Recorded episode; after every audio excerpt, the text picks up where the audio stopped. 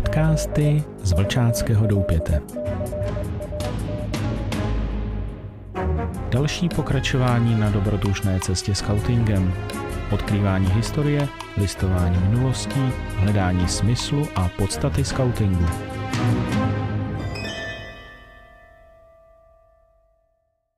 Krásný den všem. Z Vlčáckého doupěte vás zdraví Akela. Vítejte u další epizody našeho podcastu. Nastražte uši a nechejte se inspirovat. Nezapomeňte dát follow a tuto epizodu sdílet. Pomůžete tím šířit něco, co i jiným může pomoci. Nikdy nevíte, komu se to bude vyloženě hodit. Vítejte, milí přátelé, poprvé v letošním roce 2024. Všem fanouškům děkuji za jejich věrnost a děkuji za vaše zpětné reakce. A teď k našemu podcastu. Jako obvykle lovil jsem v knihovně a něco pěkného jsem vylovil. Kniha se jmenuje Nebyl den jako druhý. Touhy a sny kluka ze Žižkova je podnadpis této knihy. Knihu napsal Eduard Marek ve spolupráci s Michailou Tučkovou. Vzpomínám to proto, protože jsem se 17.3.2018 s bratrem Hroznýšem, jak je jeho skautská přezdívka, osobně setkal. Setkání bylo nezapomenutelné a škoda, že už není mezi námi. Ale pevně věřím, že se opět jednou zhledáme. To vychází i z obsahu této knihy. A než se dostanu k mé záložce, kterou mám označen text, který bych vám rád přečetl, protože se opět týká táboření, tak bych vzal kousíček z úvodu samotné Michaly Tučkové.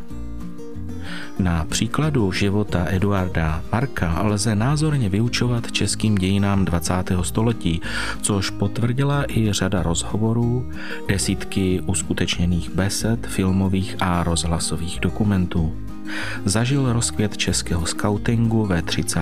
letech, kdy navázal celoživotní přátelství s řadou budoucích duchovních. Vojnu u letectva, kde sloužil s několika budoucími letci z řad RAF, během protektorátu byl na čas žalářován, na konci války se aktivně účastnil pražského povstání, před rokem 1948 stihl krátce podnikat v realitách, ovšem už rok na to byl s mnoha dalšími odsouzen ve vykonstruovaném procesu za velezradu a následně na mnoho let uvězněn. Právě ve vězení a v pracovních táborech zakusil, jak v praxi vypadá lidská zloba, zášť a nenávist, ale také obětavost, přátelství a věrnost Bohu. Po propuštění pracoval především v dělnických povoláních celkem třikrát po druhé světové válce během Pražského jara a po roce 1989 se podílel na znovu obnovování organizace Junák. Kromě toho žil svůj osobní život, miloval své ženy a miloval své děti, miloval Pána Boha a věřil v jeho milostrdenství, odpuštění a v lásku.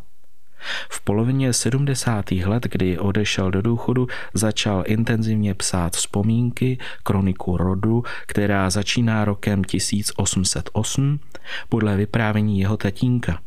Další část, jak sám píše, je o mně, jak běhám po Žižkově, jsem svědkem různých událostí a drbů a končí legráckami na vojně a později vězněním za každého režimu.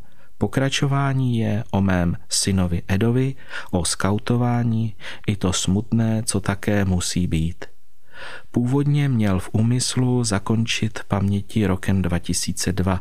To ovšem netušil, kolik času mu ještě Bůh nadělí a tak doplňoval texty o další, nejen rodinné události. Oslavil 90. 99. i z té narozeniny. V roce 2016 se podařilo vydat knihu s názvem Boží cesty jsou nevyspytatelné, která kromě životopisného vyprávění a rozhovoru obsahuje i Markovy povídky, jež začal psát pro svého syna během internace v pracovním táboře Mariánská a jež se dařilo po civilním zaměstnanci dolu Eva posílat poštou s dopisem Strýc Antonín. Tolik zkrácený úvod od Michaly Tučkové z knihy Nebyl den jako druhý s podtitulkem Touhy a sny kluka ze Žižkova. A teď zpět k textu, který jsem si založil, který mě oslovil a který určitě mnozí z nás i z vás znáte.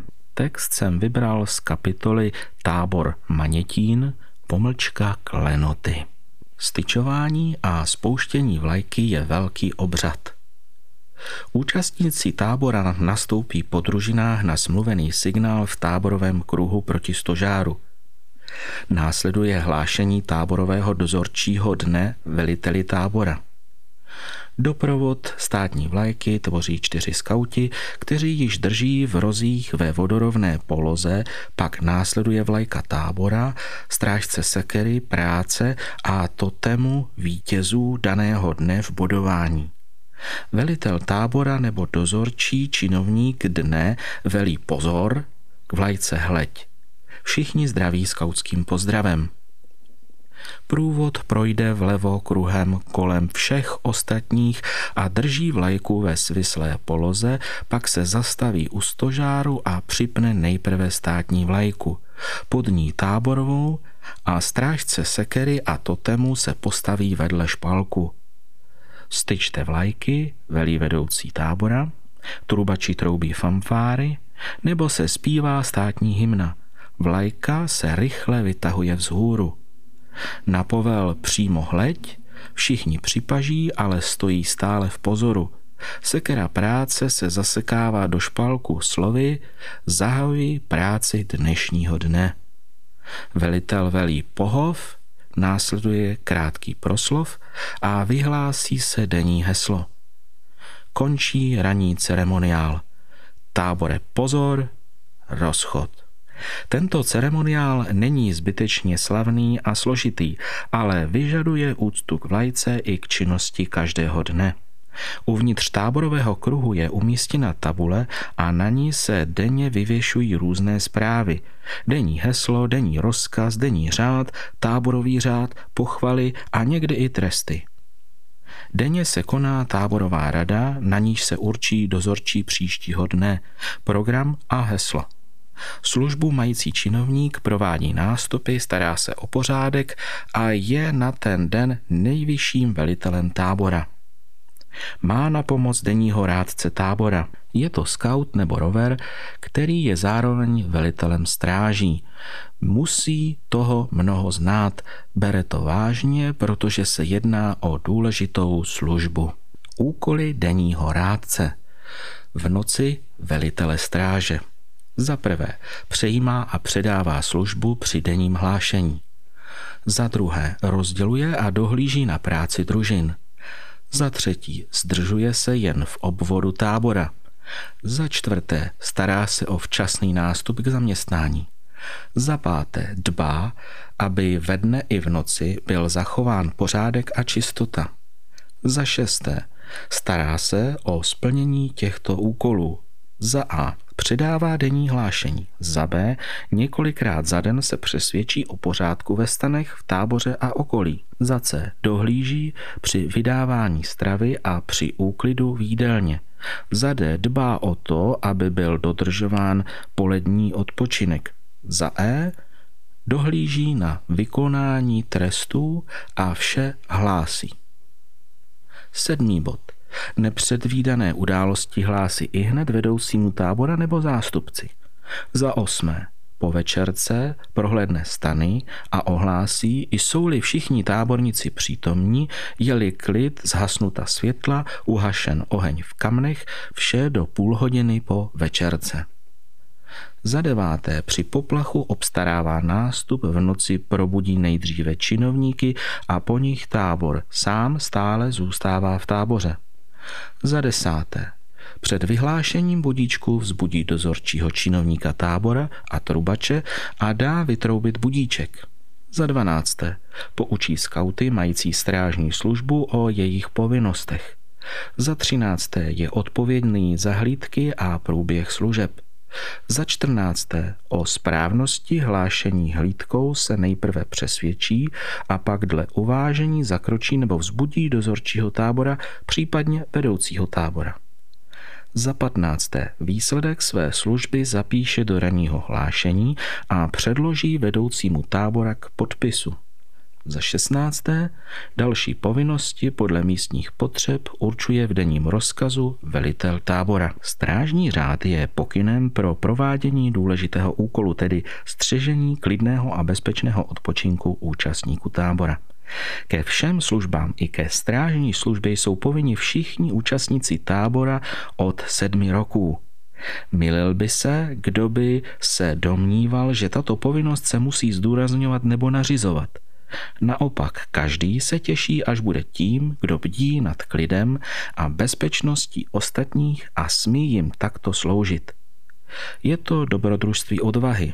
O povinnostech jsou všichni poučeni denním rádcem nebo velitelem stráže. Strážní služba. Za prvé, tábor je střežen od večerky do budíčku. Za druhé, střídání družin majících hlídku je určeno denním rozkazem. Za třetí, pořad hlídkové služby a počet hlídkujících je určen denním rozkazem. Za čtvrté, hlídka trvá nejméně jednu hodinu, nejvíce dvě hodiny. Za páté hlídku tvoří jeden nebo dva strážní.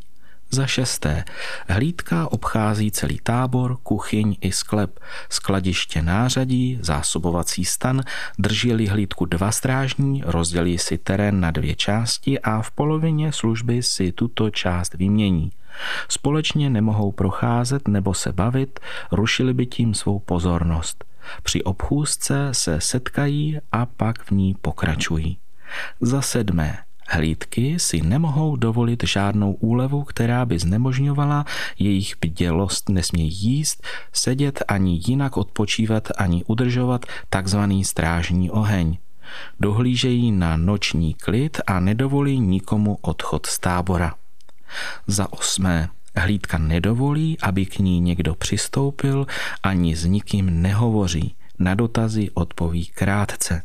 Rozkazy smí přijímat jen od velitele stráže nebo vedoucího tábora, ale jen tehdy, když se prokážou heslem pro strážní službu toho dne. Za deváté. Výstroj a výzbroj hlídky. Je teple oblečena a obuta. Vybavena proti dešti, má hodinky u sebe nebo jsou vyvěšeny na určitém místě. Má elektrickou svítilnu a píšťalu. Vyzbrojena je holí nebo podobně. Za desáté, pokusí-li se někdo vniknout do tábora, kuchyně, sklepa, skladu nebo jiného zařízení tábora, zvolá hlídka na příchozího v přiměřené vzdálenosti stůj. Kdo tam? Dostane-li uspokojivou odpověď, zvolá volno. Dále příchozího pozoruje v blízkosti na několik kroků asi pět, zvolá hlídka opět stůj. Po zastavení žádá heslo. Po správné odpovědi požaduje příchozí druhou část hesla jako kontrolu strážného. Heslo znají jen strážní, velitel stráže a vedoucí tábora. Heslo zná též ten, kdo má zvláštní povolení vzdálit se z tábora. Kdo heslo nezná, toho hlídka nesmí pustit do tábora ani do jeho blízkosti, ale musí ho vykázat, aby se vzdálil. Chováli se podezřele nebo neználi heslo, či dá nesprávnou odpověď a nemíní se vzdálit, zbudí strážný rychle velitele stráže. Nemá-li možnost nebo se sám ocitne nebezpečí, sám spustí poplach zapískáním nebo voláním o pomoc. Jsou-li na hlídce dva, provede totéž i ten druhý strážný. Za jedenácté. Při vyhlášení poplachu nastoupí skauti vystrojení a vyzbrojení po družinách a čekají na rozkazy. Zároveň nastoupí i celá stráž. Za dvanácté hrozili nebezpečí požáru, zbudí hlídka velitele stráže. Za třinácté hlídka budí svoji následující hlídku pět minut před koncem své služby a odejde si lehnout teprve, až je tato hlídka venku ze stanu a odejde na pochůzku, jinak nesmí opustit stanoviště. Za čtrnácté, veškerá pozorování hlásí hlídka veliteli hlídky i hned po budíčku, aby to napsal do hlášení.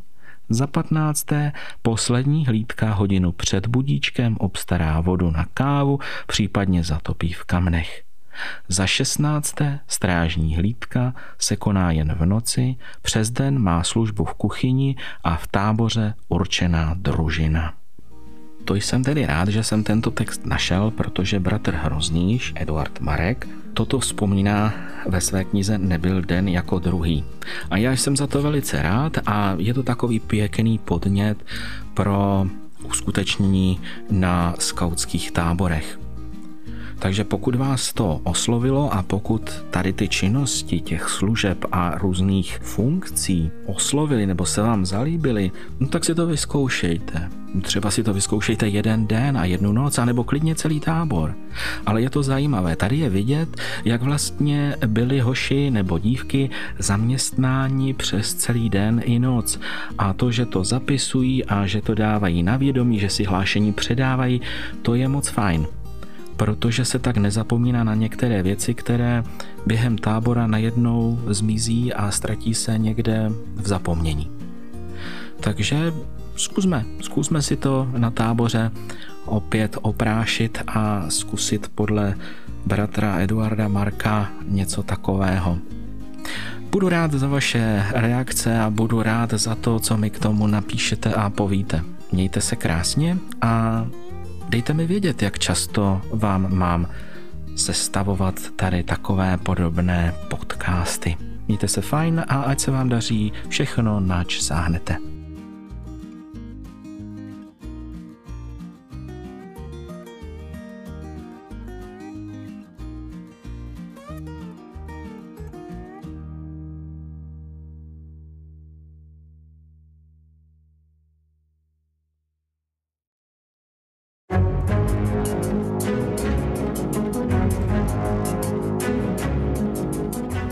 Podcasty z Vlčáckého doupěte.